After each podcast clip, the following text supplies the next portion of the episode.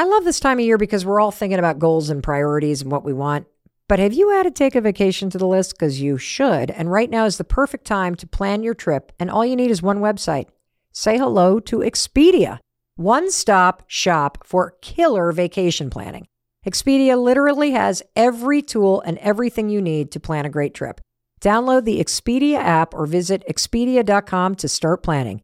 You do need to be a one key member to use price tracking. Signing up is easy and free. Expedia, made to travel. I never thought I'd be sitting here telling you that I'm learning French. I mean, seriously, I'm so dyslexic. I didn't think I could ever attempt to learn a language, but Rosetta Stone is making it happen just in time for this Paris trip that I've planned with my daughters to celebrate my 55th birthday. Rosetta Stone is the most trusted language learning app. It's available on desktop. It can be used as an app or on your phone or tablet. Don't put off learning that language. There's no better time than right now to get started. For a limited time, the Mel Robbins podcast listeners can get Rosetta Stone's lifetime membership for 50% off. Visit rosettastone.com slash Mel. That's rosettastone.com slash Mel. Hey, it's your friend Mel, and welcome to an episode of the Mel Robbins podcast that is going to help you be happier. Let's do this thing. Hey, it's Mel. I am so excited you're here because today you and I are going to dig into a super cool topic the science of happiness. And there are so many new listeners that if you're new, I just want to take a minute and welcome you personally to the podcast. I'm Mel. I'm a New York Times bestselling author and one of the world's leading experts on change, motivation, and habits. And I believe that there are simple things that you and I can do based on research and common sense that will help us both create a better life.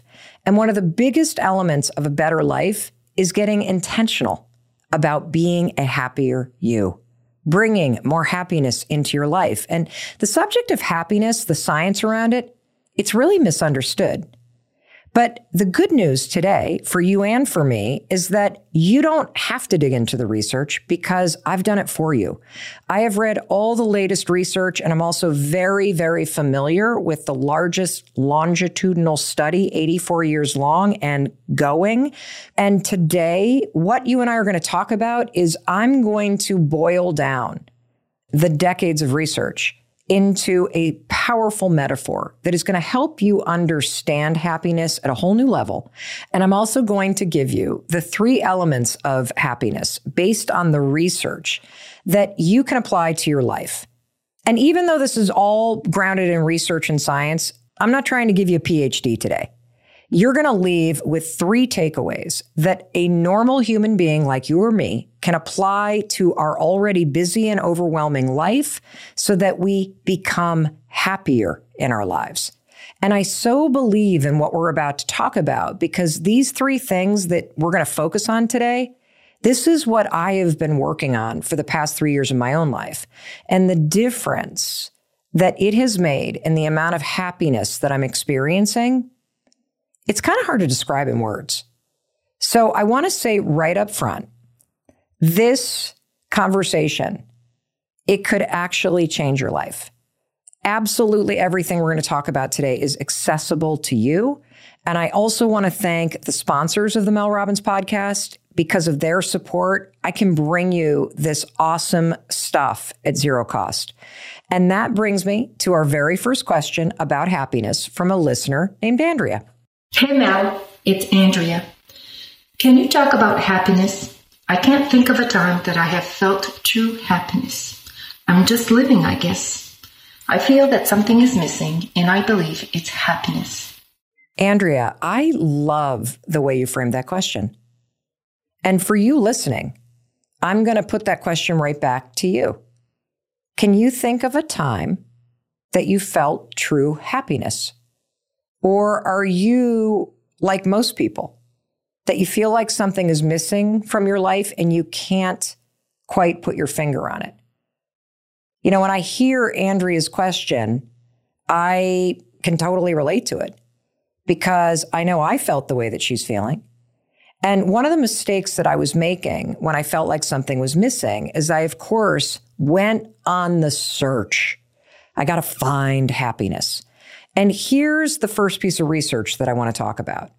Research says that happiness or that feeling that we're seeking of happiness, it's often fleeting because we are searching for happiness in the wrong places.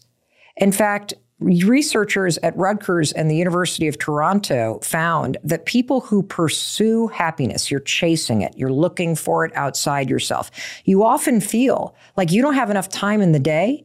And this paradoxically makes you feel unhappy. Because when you feel like you don't have enough time in the day because you're constantly chasing all these things outside of you, you start to feel like you're not in control of your life. And I think that's what Andrea is talking about that we're all chasing down some version of happiness that we think we're supposed to be chasing, right? That society has marketed some version of life to us. And that's why you probably are familiar with that phrase, I'll be happy when. We all succumb to that thinking. I'll be happy when I lose the weight. I fall in love.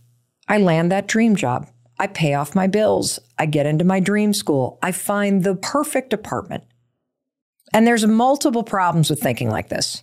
First of all, if you think that you'll be happier when you achieve something, what always happens is when you achieve it, you're not as happy as you thought you would be.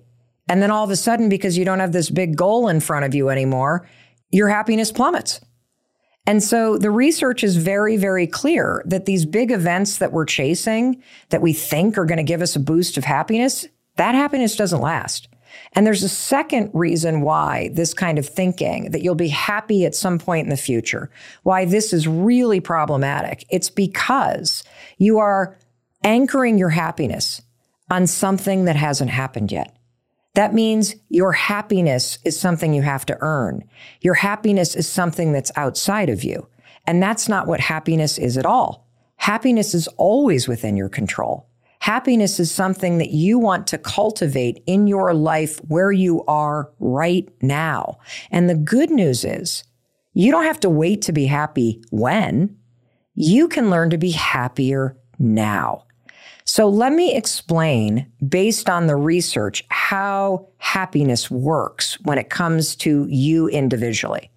So there's this formula that's supported by the science that says that if you think about your capacity for happiness, you have 100% capacity for happiness. That's what you got. Your cup can be full and runneth over. 100%, baby. Happiness is for you. 50% of that capacity is genetics. That's your default. So you might be somebody that has 50% genetics that are preset to being very sunny and kind of bubbly and happy. Or 50% of your genetics might be like, you're kind of grumpy. That's okay because you still have the other 50% to play with. 10% of the rest is based on the circumstances that you're facing right now. And 40% of happiness, period, in your life right now is completely under your control. And that's what we're going to focus on because that's awesome. No matter what kind of family you were born into, no matter what you're facing right now in your life, 40% of your capacity for happiness right now completely in your control. And so before we go forward, I want to make sure that as we're talking that we're in complete agreement about what the word happiness means. Because when you and I use the word happy or happiness, we might be saying totally different things. There's a huge spectrum when people use this word. In fact, researchers even talk about the fact that happiness is all over the map. Some people, when they say happiness, they mean laughing and having a good time. Other people mean fulfillment or thriving or kicking ass in life. And so you and I are going to have a conversation right now about what you mean when you say happiness. Where are you on the spectrum between laughter and having a great time to feeling completely fulfilled and thriving in life? And so, in order for you and I to get on the same page, I'm going to bring a metaphor in. You know Mel Robbins. She loves her metaphors. She loves her visual explanations for these big, heady concepts. And thankfully, I got a great one for happiness. So, whenever you hear the word happiness, I want you to think about an ocean. Okay. There are waves in an ocean, and that's one spectrum of happiness. And waves come and they go.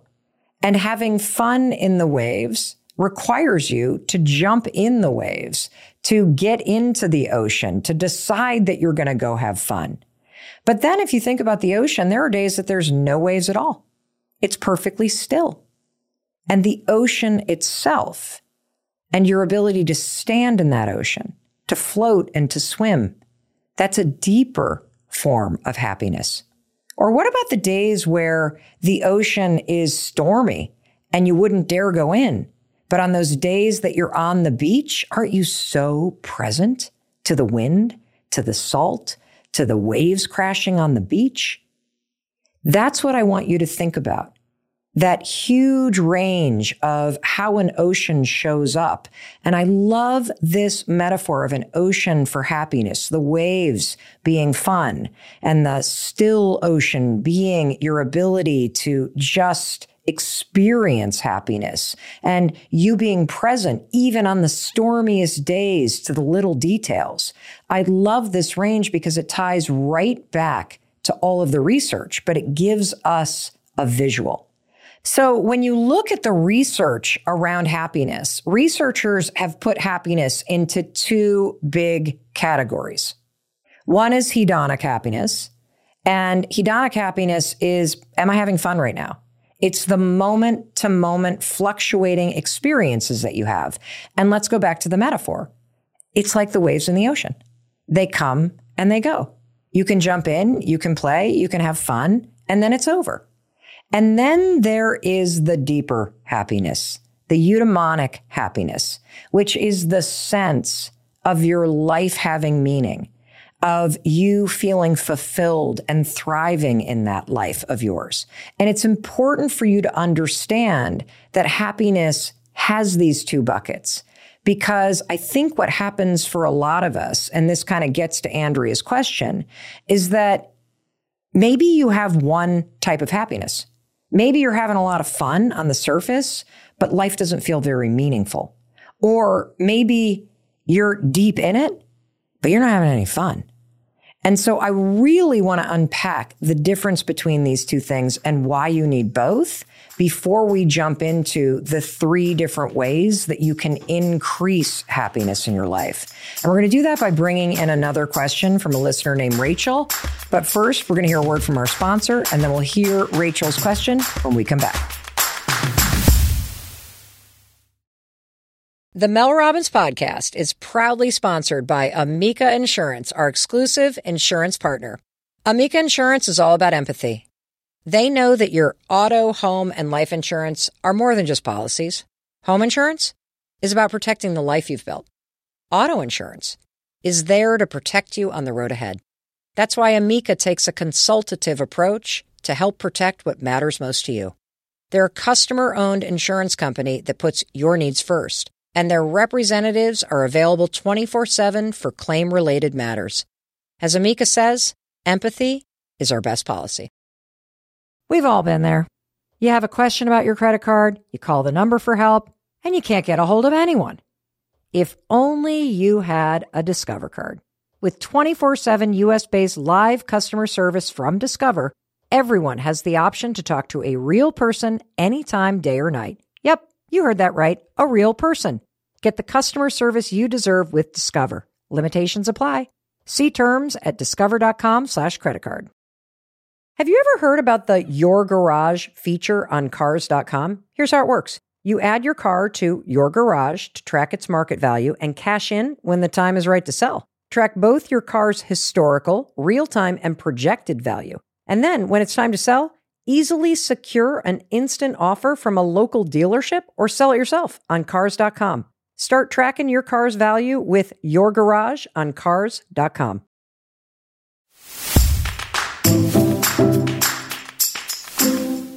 It's Mel. Welcome back. I want to thank you for listening to our sponsors because they help us bring you this podcast at zero cost. And today's topic is super important. We are unpacking all of the research around happiness. And we've been talking about the importance of what researchers call the two parts of happiness hedonic and eudaimonic happiness. And eudaimonic happiness is that sense of life having meaning and being worthwhile. And we're going to go to a question from Rachel because it's going to help me truly distinguish between the two parts and why hedonic having fun is really important. Hey Mel, I absolutely love your podcast and all of your work. I have a very loaded question, and I know a one size fits all answer might not exist, but I wanted to ask anyway. Um, how can I truly be happy? How do I cultivate happiness? I read so many self help books, read a lot about the effects of childhood trauma. I journal, I try to be conscious of my habitual thoughts and patterns and work to reframe them. I exercise. I'm always listening to inspiring and transformational content like you. I feel like I do all the things, but I still struggle just to be happy and to feel happy. And I feel very stuck in the same emotions, and I really want to change. I really want to enjoy my life. Do you have any advice? Rachel, I so relate to you. And I want to just pass the mic to you listening right now. When Rachel said, I just want to enjoy my life, didn't you get the chills? Didn't you nod along and say, Yeah, I just want to enjoy my life too? And this is really on my mind because I think that's the point of life, right? To really try to enjoy it. And one of the things that I notice can happen when you are in a period in your life where you're trying to heal, you're investing in yourself and your personal growth. You mentioned that you're working on trauma. You're trying to dig out of some of the holes, maybe that you feel like you fell into. You're trying to change your mindset. That's serious work. That was me for years too. Here's the problem with having a big healing journey you're not having any fun. You know, I think about periods of my life when I was going through a lot of change and I was working on myself and I was doing everything that you're doing. Every book I picked up was self help. Everything that I listened to was self improvement. I couldn't even remember the last time I read a fiction novel or I went to a concert or I went to a party. Everything got so serious because my focus became so serious. And my focus was about improving my life, improving my life, improving my life. And doing the work to change your life, it's important. Doing the work to identify toxic patterns that you have or bad thinking patterns that make you feel like shit. That's super important. But you must also double down on the fun while you're doing the deeper work. And so the first thing that I want you to do is I want you to set an intention that your number one goal this year is to have more fun, to invest in that first category, hedonic happiness, that researchers say is so important. Because yes, it's meaningful. Yes, it's fulfilling to do the hard work to change your life for the better. But changing your life for the better also means that you need more moments of fun in your life. And I worry a lot about this based on what we've all experienced in the past three years. We've all become hermits. It's hard enough to get yourself out of your house. But the other thing that's happened is if you're not going into work, if you're still working from home, you're also missing out on all of the spontaneous stuff that happens when you bump into people when you're out and about. In fact, I can tell you a story. Just the other night, this happened to me. It was Sunday night. And, you know, as a bit of background, my husband and I had gotten some really awful news last week that a very, very close friend of ours suddenly died. Age 47, heart attack, gone. And I had been holed up in my house ever since hearing the news.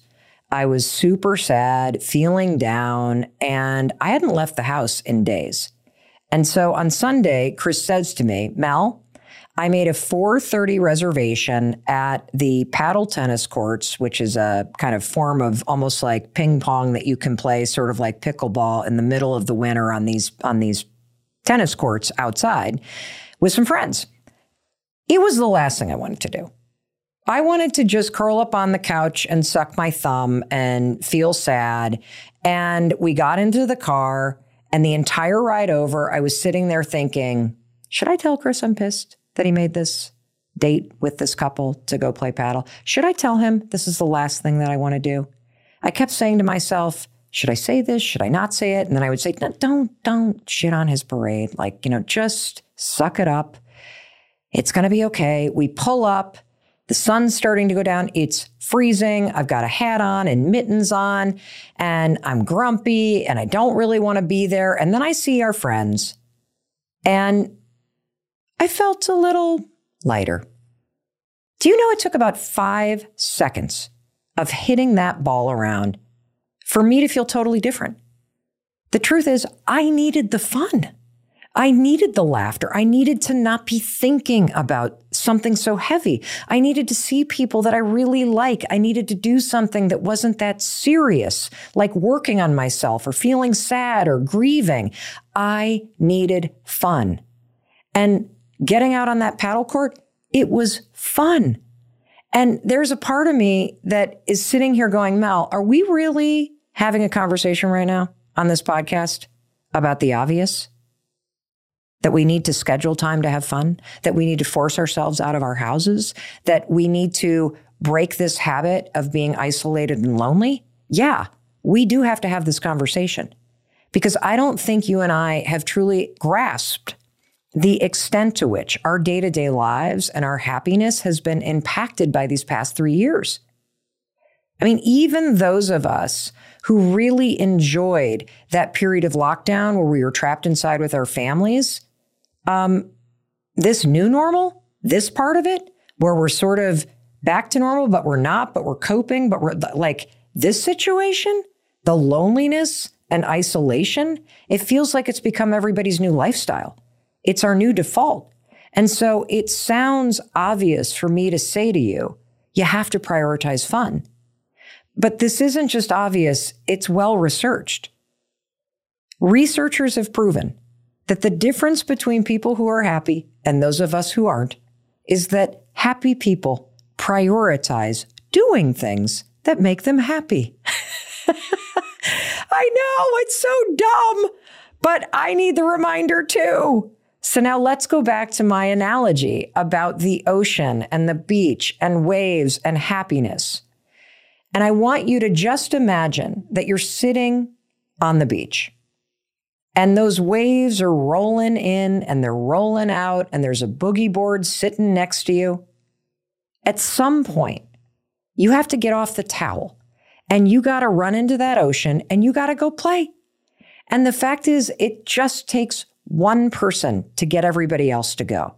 There's always that one person in a group of people at a beach who stands up first and grabs the boogie board and says, Let's go body surfing. Come on, guys, let's go into the waves. And thankfully, this past Sunday night, for me, it was Chris. He was that one person. And look, being intentional about enjoying your life, about having fun, particularly during those periods of time where you're grieving, where you are going through something difficult, where life feels heavy, prioritizing fun is critical. But that's just one of the three things that you and I are going to discuss when it comes to getting intentional and amplifying up the 40% of happiness that is within your control right now. And if you're sitting there scratching your head going, oh my God, this is so me, but Mel, like, I think I forgot how to have fun. Don't worry about it. I've got an entire episode that we did a while back called How to Have More Fun. And I will link to that along with all the studies that we're talking about in the show notes. And so now that you and I have been playing in the waves and you understand that dragging yourself out of the house to the beach, off the towel, into the ocean and forcing yourself to do things that are fun, that that is part of happiness that we cannot escape. You and I are now going to go deeper into the ocean. And we're going to talk about the two other elements that you can tap into to create more happiness in your life right now. And we're going to do that using more questions from fellow listeners of the podcast when we come back. As long as you're on vacation, you're happy, right? But the truth is, some vacations are better than others. And there's one that's better than all of them Celebrity Cruises. With rooms, food, and service like theirs, you'll never want a vacation any other way. They even have weekend Caribbean escapes for a quick getaway. So visit celebrity.com, contact your travel advisor, or call 1 800 Celebrity and see why nothing comes close to Celebrity Cruises. Ships registry, Malta, and Ecuador. Mother's Day is right around the corner, and don't you dare do what the old Mel Robbins used to do, which is put off getting your mother a gift until the very last minute, and then you're scrambling and you're calling the flower shop the day of. You know, you've done it, so have I. We're not doing that this year. You want to know why? Your mom deserves better. In fact, she deserves the best. That's why I want you to check out Cozy Earth. They're one of my favorite sponsors of the Mel Robbins podcast because they make the single best sheets on the frickin' planet. I am talking soft, moisture wicking. If your mom's going through hot flashes like I am, Cozy Earth. If your mom loves snuggly soft sheets, Cozy Earth. This Mother's Day, treat your mother to the luxury she deserves with Cozy Earth bedding and sleepwear and prioritize her self care and sleep health. She deserves it. Don't forget to use promo code Mel Robbins at checkout for 35% off at cozyearth.com. And after placing your order, select podcast in the survey and select the Mel Robbins podcast in the drop down menu that follows. Let's frickin' go, because your mom rocks. With Capella University's FlexPath learning format, you can earn your degree online at your own pace and get support from people who care about your success. Imagine your future differently at capella.edu.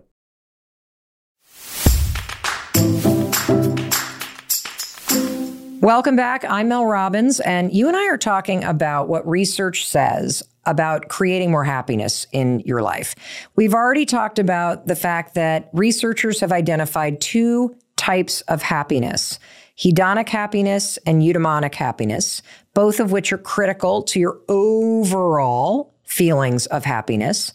And we've talked about why getting intentional about having more fun is critical to you feeling happier now. Now we're going to jump into the deeper part of happiness.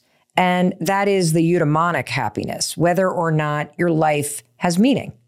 Because when you go through periods of life where life is monotonous, it just feels kind of blah, you're on autopilot, you're not going to feel that happy. Just ask Jenna.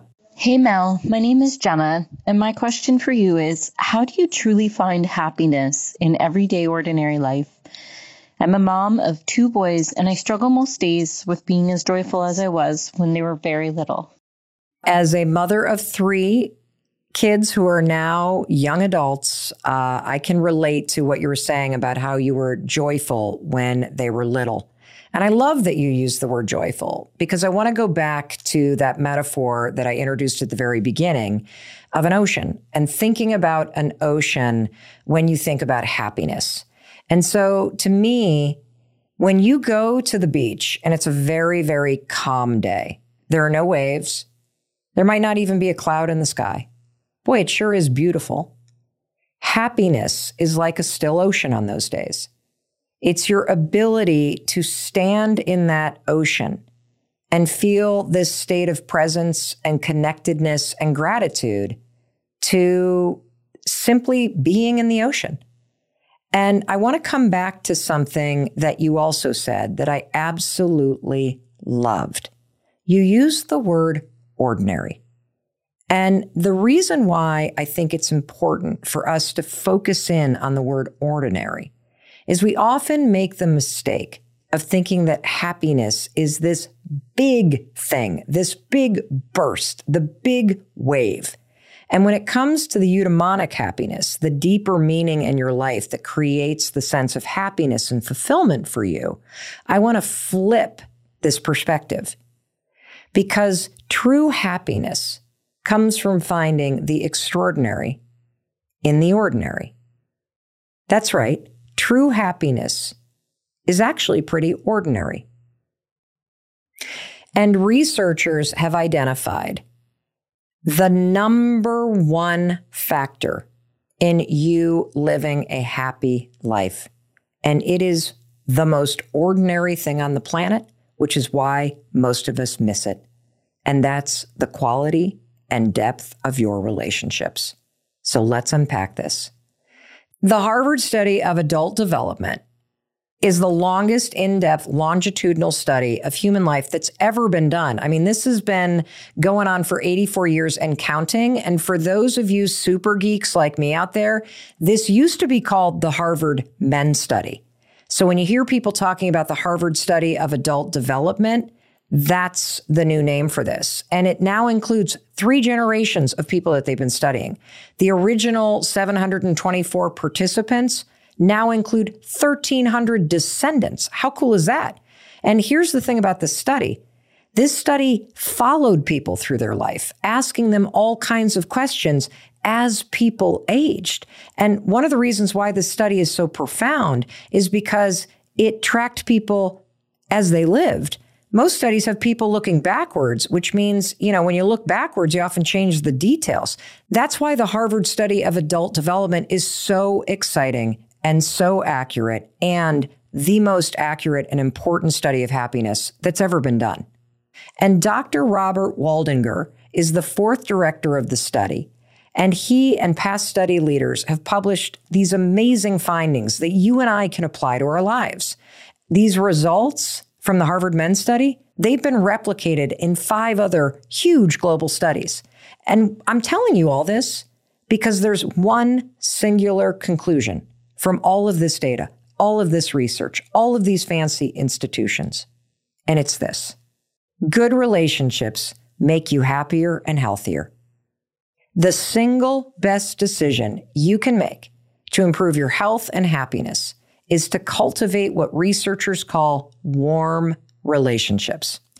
I know what you're thinking. Mel, what the hell are warm relationships? Well, from a clinical standpoint, warm relationships are relationships that don't cause conflict and you feel positive emotions around the people that you have a warm relationship with.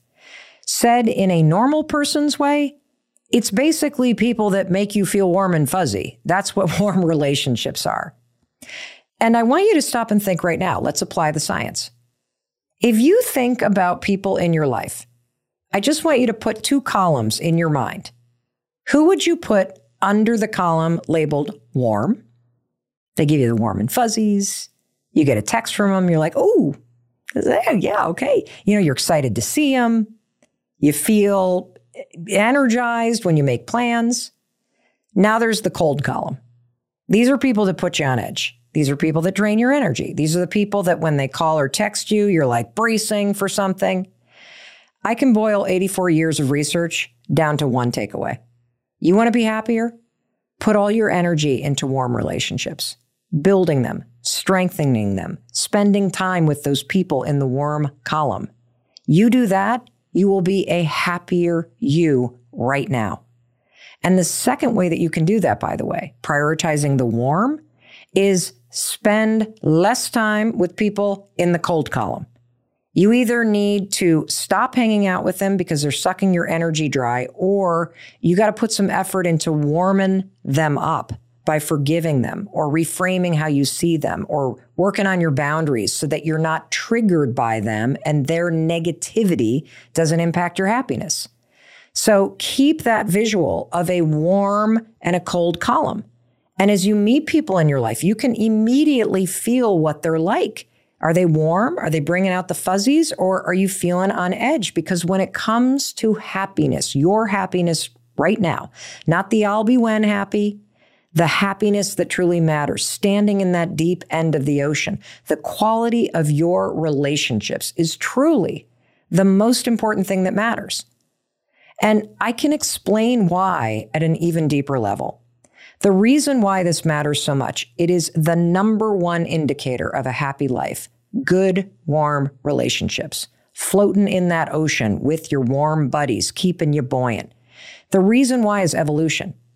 See, positive or warm interactions with people, you know what that does, that warm, fuzzy feeling? Those kind of people in your warm column? They make you feel safe.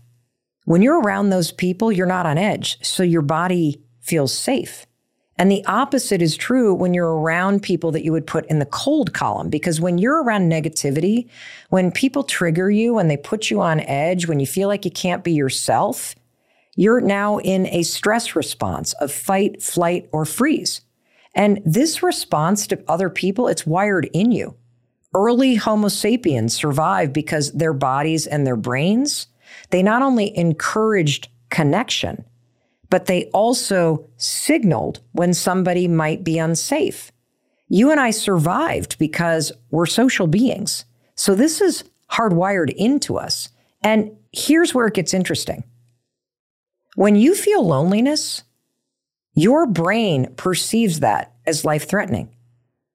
And loneliness is not just about physical separation from other people. You can feel very lonely in a crowded room. You can feel lonely in a bad marriage. You can feel lonely in a toxic friendship.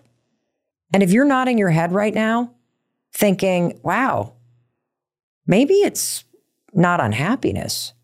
Maybe the core issue for me is I'm lonely. Well, 75% of adults feel moderate to high levels of loneliness. And loneliness is about the quality of your relationships. And I want to tie this back to evolution. Loneliness feels threatening because you're meant to survive in a tribe of people. You're meant to be connected with people that make you feel safe and warm. It's not only part of happiness, this goes down to your mind and body needing protection.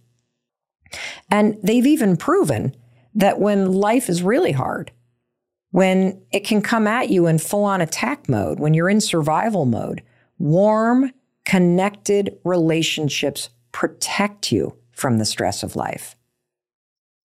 So, how do you do this? How do you tap into relationships? It sounds simple, but again, make the column warm and cold. And then call your friends, text them, arrange time to meet them. So, when you feel a pang of loneliness, I want you to understand it's an alarm, just like anxiety. It's a signal that you're missing connection. Please do not ignore it. You may be surprised to hear that I felt this way for a very long time. I kept saying out loud, I'm not happy. I don't feel fulfilled. But when I dug deep into what was really going on for me, the core issue was loneliness. I was having fun. I was really busy. I was doing meaningful work. But deep down inside, I was really lonely. And it may also surprise you to hear that it was during one of the most successful stretches in my career. I was on the road all the time. I was booked nonstop to give speeches. I was working on all kinds of projects with Audible. The business was booming. I was making lots of money. And I have never been unhappier because I was lonely. I was traveling so much, chasing success, chasing achievement, going for the next thing, staying busy, that I never saw my friends. I barely saw Chris. I missed out on a ton of time with our daughters while they were in high school. It was just go, go, go. Now, I had a lot of fun on the business trips. I would laugh a lot. I was always traveling with colleagues, so I wasn't alone. And I was having fun in the waves of life. But when you talk about floating in the deep end of the ocean, I was profoundly lonely. And that meant I was profoundly unhappy. And it can be powerful when you admit this to yourself because when you realize what you're dealing with is loneliness, that helps you identify the issue you need to improve, which is you need to start reaching out to people. You know, we underestimate the impact that simply getting an unexpected text from an old friend can have on you. I mean, think about how amazing it is when you have a birthday and everybody on social media that gets, you know, the kind of notification that it's your birthday, they come out of nowhere and they wish you happy birthday. It's like, that's unbelievable. It feels so good. You haven't talked to that person since high school, but it feels good to have somebody just give you a quick comment on your birthday. And so if you're sitting around saying, I'm really lonely, but you're not reaching out, you're not calling people, you're not the one making plans or inviting people over for dinner, guess what? You're going to stay lonely Because when I really looked in the mirror and said, I'm lonely, I need to do something about this. I, I never get invited anywhere. I don't see anybody. Well, I wasn't inviting anybody over. I wasn't making any plans. It starts with you. And look, it could be anybody. It could be friends, family, coworkers. All you need to do is identify old relationships or cold relationships or warm relationships where you haven't seen somebody in a long time and reach out. And by the way, it could be old relationships. It could be people you haven't seen in a long time. Just anybody at all that makes you feel warm. Start putting energy into talking, texting, commenting, and making plans to see them. And be careful of the cold people because research shows that spending time with the people in the cold column, it can actually make you feel more lonely. And it even worsens your health to be around people like that. And so you've got your friend Mel Robbins' permission to stop putting energy into draining relationships because that's only going to make you feel more lonely and spend more time with warm relationships. And that brings me back to Jenna's question because she mentioned, did you notice that she felt happier when her kids were little? I suspect that when your kids were little, you were probably part of mom groups. You saw young moms all the time at drop off, at pickup, at play group, and you felt like you were part of something. You had more warm relationships in your life. That's a sign that you're just missing connection. I know I said it already, but I can't highlight enough how profound of a difference it can make to simply admit to yourself that you're lonely. That was the turning point for me when I realized a couple years ago, holy cow, I'm unhappy because I'm profoundly lonely. I don't see Chris enough, so I'm lonely in my marriage. I am lonely in my family because I'm not around, I'm working all the time. I never see my friends. And so once I said it was loneliness, that was the cause of my unhappiness, I could do something about it. And you want to know the first decision I made? I made a decision that I was going to change my work life, that I was going to get off the road, that Oakley being in high school was like a melting ice cube. And once the time was gone, I was not going to get it back.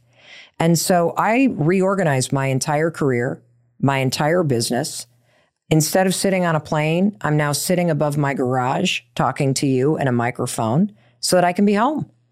And it took a lot of work, but I'll tell you what, realizing that traveling that much for work was making it hard to cultivate those warm relationships, that was a huge wake up call because on the surface, it looked like I was having a great time. I was in the waves, but I sure as hell wasn't when it came to the deeper stuff. And I know what you're thinking. Well, Mel, at least you have friends to go back to. What if I don't have any friends or many friends? Well, I would say this here's where you can start. Part of warm relationships and happiness is also cultivated by social interactions, the tiny ones you have every single day. Just talk to strangers. This is a great thing to do, by the way. And there's a study that was done by the University of Chicago that you have no clue how happy a random social interaction with a stranger can make you. You kind of inflate in your mind that it's going to be messy to talk to other people, but you underestimate the actual benefits of talking to other people. People who talk to strangers on a train or on a plane or at a bus stop or just at a coffee shop, they're much happier after they talk to the stranger, even if they don't think beforehand that they will be. You know who's great at this? My mother. I was just visiting my mom down in Florida. And when I was little, I used to think it was so annoying, but I now admire this about her. Absolutely everywhere we go, my mom talks to everybody. She talks to everybody about everything. She's constantly commenting on, "Oh, I like that sweatshirt," or "Hey, how you doing?" or "Nice day." And people stop and they talk. And next thing you know, they've made a connection or they're talking about a restaurant recommendation or some, it's just amazing. And the energy is immediately boosted. And if you're not good at this, Here's a great tip always compliment somebody's nails. If somebody is waiting on you or standing in front of you in line or you're sitting next to them, just compliment their nails. If you see somebody reading, ask them what they're reading and if they like it. That's a simple way to compliment somebody, to open up the dialogue, and it always boosts the energy. And one of the things that I'm really concerned about, and I've talked a lot about this on the podcast, and I know the researchers at Harvard are concerned about this too, and that's remote work. Everybody being at home. When we're at home, we miss out on these tiny social interactions with coworkers, with the barista, with the lady at the checkout counter, with the guy that you always see at the grocery store, with the customers that you're used to seeing come into the store. These tiny social interactions go a long way to making you feel warm. So, bottom line relationships, relationships, relationships. Talk to that stranger in line, push yourself to reach out to people, text somebody every single day, and don't forget about reaching out to family. You kind of put family on the back burner, don't you? Because you think they're always going to be there. Make an effort. There's a lot of people in your family, maybe even cousins you haven't seen in a while, that you have a warm relationship with, but you got to push yourself. Okay? Let's make ourselves a promise that we're both going to do this because you got the research and you now know why it matters. Now, I want to talk about the third aspect of happiness. And we're going to unpack this with a question from a listener named Steve. Hey, Mel, this is Steve. Mel, I just wanted to say thank you. Thank you for being you. Thank you for being your authentic self right there in front of us, changing lives. And you truly are amazing. And I really want you to know that. I was wondering today if you could talk about inner peace and the difference between that as opposed to material possessions, money, status, job titles, you name it. And instead, the feeling of happiness within yourself to be comfortable with. Thank you, Mel. Oh, Steve, first of all, thank you for saying um, such kind and heartfelt things about um, how I'm showing up. I really, really appreciate it. Makes me feel warm. Um, second, this question about happiness with yourself, inner peace, as opposed to chasing those material possessions, job titles, this is really front and center in my life right now. I have a friend who died recently. And so I've been thinking a lot about this person and what he means to me, the person that he was, how he made me feel as a friend. You know, at the end of the day, that's what truly matters, right? Not the things he owned, not his job title. I mean, you're never going to see a hearse pulling a U haul to a graveyard because we can't take all that shit that we've been chasing down in life with us. And it truly doesn't matter.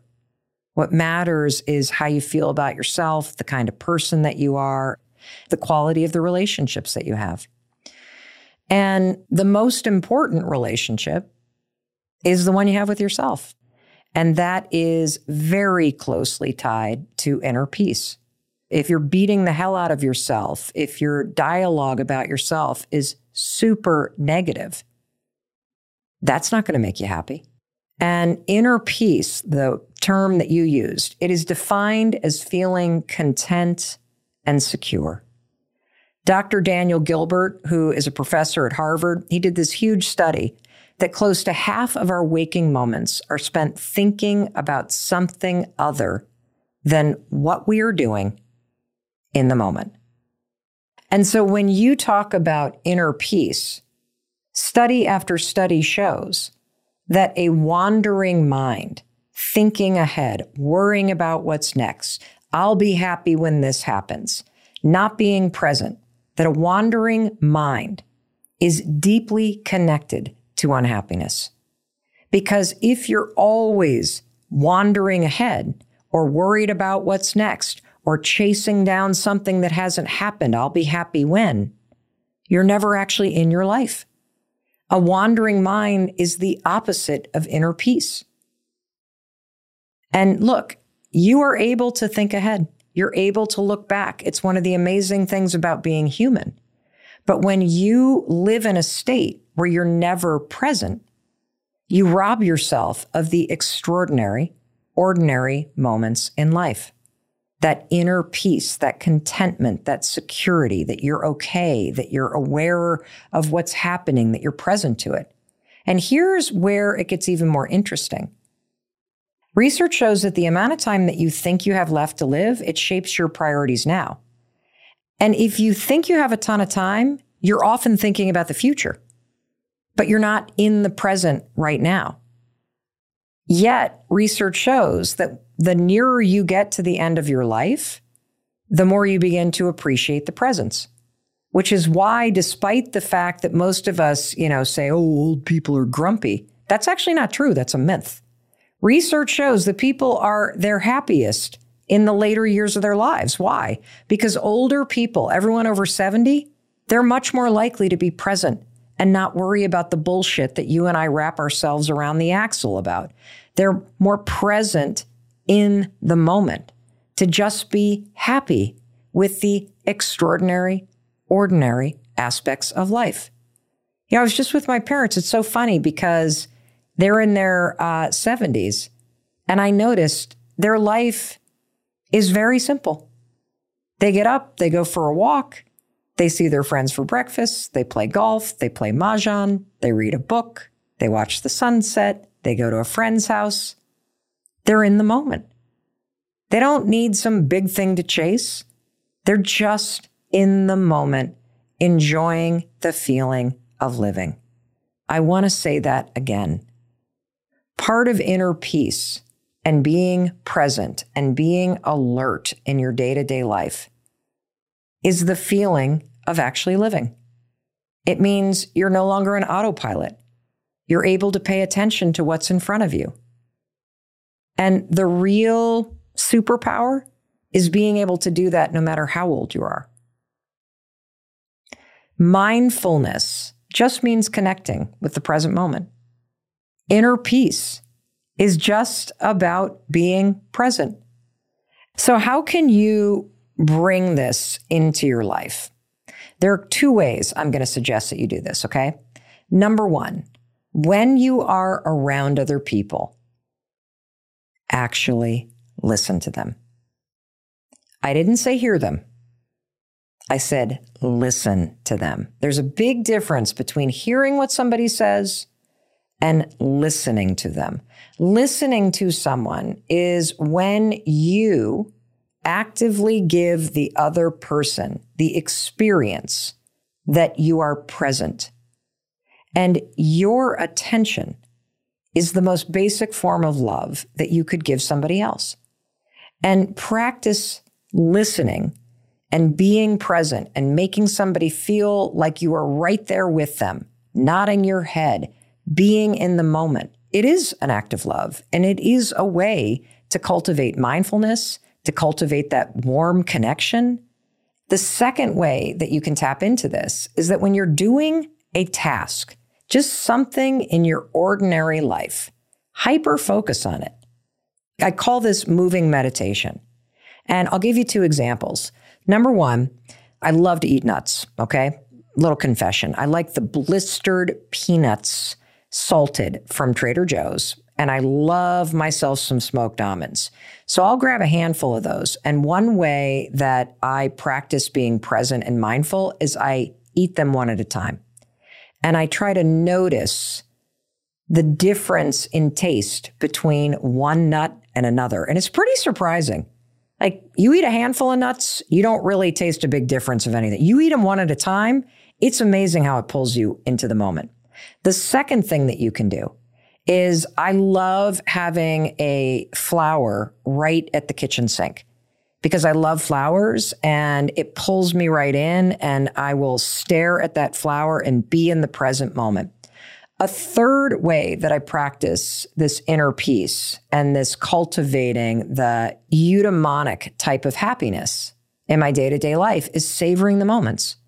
So last night, I taught Oakley, our son, how to make his absolute favorite recipe, which is from the cookbook Six Seasons that my mom bought me. And it is called beef with lots and lots and lots of onions. It is the easiest thing on the planet to make. You take a hunk of beef, you brown it, you throw some garlic in, you throw some thyme in, you throw a little butter, little wine in, and lots and lots and lots and lots of onions. That's it. And then you bake that sucker at 300 for like five hours, and the whole thing melts into this soupy, messy, amazing goop where the onions disintegrate and it's like shredded beef and a French onion, such and such. And we just had so much fun. I was so in it when we were cooking. And because I was in the moment, I wasn't wandering ahead. I wasn't thinking about anything else. I was with him. I was happy. And so let's go back to our metaphor. Being in the present moment is a lot like walking on the beach. Whether it's a stormy day or the ocean is still, whether it's raining or the sun is rising or the sun is setting or there are amazing waves that you want to surf. When you're walking on the beach, a great walk is one where you are fully present. You feel the sand between your toes, the wind in your hair, the salt on your skin. You're staring at the ocean and gazing at the beauty no matter what kind of day it is. You're not thinking ahead. You're not reflecting on the past. You're just in the moment, happy. That's what happiness is. And so when you are thinking about happiness, always come back to this metaphor because it embodies 84 years of research and studies around the world. The waves remind you to have fun. Get off that blanket of yours, grab your friends, and jump in the waves and play. The big, still ocean, swimming, floating, it reminds you to get into the deep end, and it's way more fun in there if you're floating around with your friends. Nothing like a warm day. You want those warm relationships. Spend more time with them, invite them to the beach with you. That's who you want on the sand, on the towels, in the water with you. The people that make you feel warm. And finally, walking on the beach, being present, being in the moment constantly coming back to these three fundamental things. And the fact is, you never know how much time you have. You just don't. So now more than ever, I just want you to not only appreciate the moment, I want you to take these small steps to truly enjoy the moment and be happier in your life. And in case no one else tells you, I want to be sure to say, I love you, I believe in you, and I believe in your ability to create a happier, more fulfilling, and fucking fun life. Now go do it.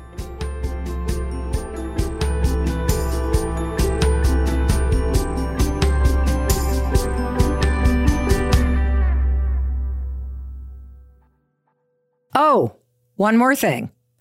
It's the legal language. This podcast is presented solely for educational and entertainment purposes.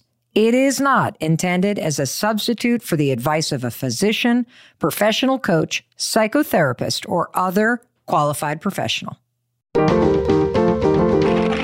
Stitcher. Core Hydration believes that mental and physical wellness starts with balanced hydration. And that's why core hydration is balanced to work in harmony with your body's natural pH. You have to start somewhere. Start at the core. It's true. You do have to start somewhere. And you know what I tell you every single day?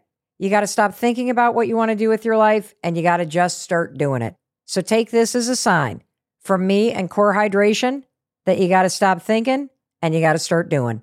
To learn more about Core Hydration, visit hydratewithcore.com. Where's my business owners? I need you to listen up. I got a free resource for you that will help you grow your business faster and stronger, and it will also help you find the best team and build an incredible culture. What is this free thing? It's a free ebook from Insperity, the leading HR provider. You know those guys, they're a sponsor of the show. Well, the ebook is called The Future of Business is Culture, and it will walk you through how you can create an incredible culture that drives growth. Visit Insperity.com to see how Insperity provides HR that makes a difference.